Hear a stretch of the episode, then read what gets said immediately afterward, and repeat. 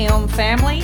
Today is Friday, December the 29th, 2023, and this is the last podcast of this year.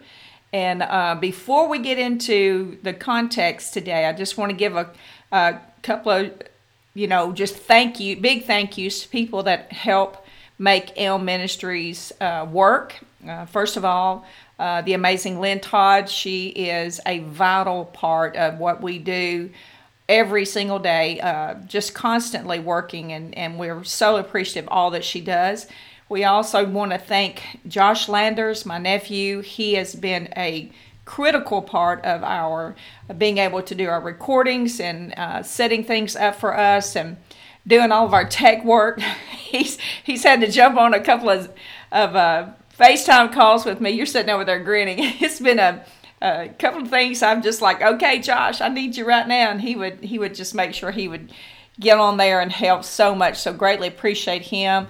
Also, just want to be thankful for all of you that have partnered with us this year. And if you've not become a partner and would like to, we would love to have you come and join us if you'd like to give a donation to end out the year, uh, that would be greatly appreciated. And uh, also, you know, we we are a 501c3, so all anything that you give to Empowering Life Ministries, you can use on a tax situation. Yeah, write it off. Write it off. I'm trying to get all the the announcements in.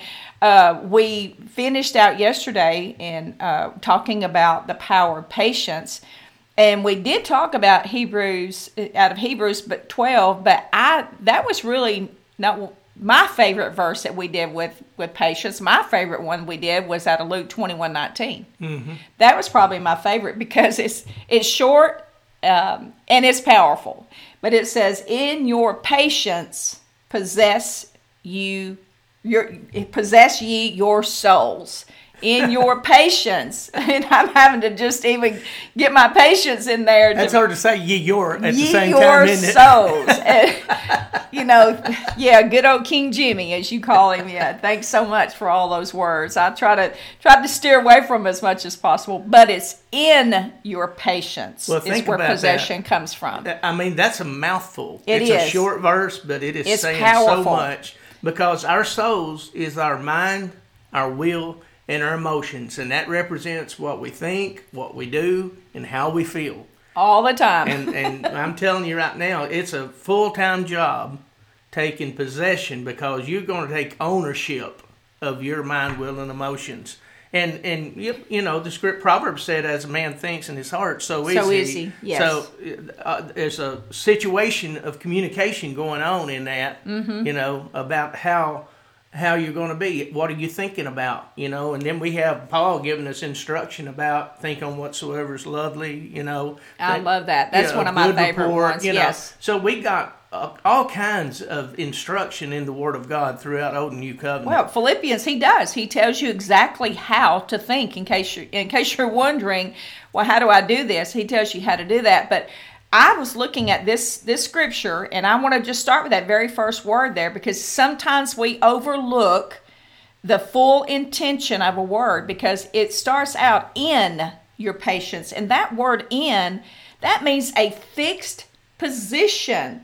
And we, we can take it all the way back to relating to rest. Mm-hmm. So, in that place of resting, in that fixed position of rest, In I that guess, posture. in that posture, yeah, because that's to that's where patience is possessed. And that reminds me, uh, back in Ephesians six, where he talked about putting on the whole armor of God. It says having in the Amplified Bible, it says having done all the situation requires that we're to stand. yes, and You that's know, positional. That's right. That's that posture, uh, that fixed position. Yeah.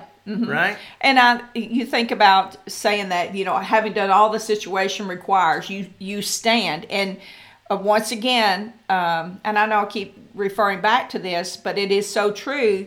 It doesn't mean you're not doing anything. Right. it means that you have fixed yourself. You have postured yourself in a place where you can in even possess patience. Yeah, well, you know, it kind of goes back in my thoughts in that, you know, having done all the situation requires, you do everything that the Word of God instructs you in that. You know, mm-hmm. Yes. because if you've got a falling out with somebody, then you go to them alone, according to Matthew 18. It's all these things, you know, you just don't stand with your arms crossed and you know and just wait. Well, this thing needs to be fixed, you know, and all this stuff. Well, you're the fixer. Be proactive. You're the fixer. Yes, be proactive. and you've got to do all the situation requires.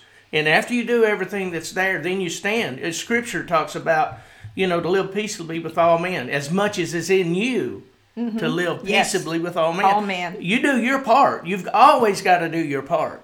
And you stand in forgiveness with people, you stand in righteousness with people in those things, and you allow the Lord to do that work in you. So we have that cheerful, that patience, that cheerful and hopeful endurance coming out of our lives. So in our cheerful endurance, we're taking ownership of our souls. Mm-hmm. And we're taking ownership of our mind, It's will, and exactly, emotions. and and when it says that possess you your souls, the word "your" there means everything that is concerning you, everything that concerns you. That's a place where you get into a position of rest, and you have that hopeful endurance, and then you own it. You know, I tell people all the time, even if you make a mistake, own it. If mm-hmm. you, no matter what it is, it, it doesn't have to be something that you've made a mistake with. If it's something that you are doing in yourself, own it. Take ownership of it. Mm-hmm. Don't blame everybody else. I I have to say that a lot to sometimes,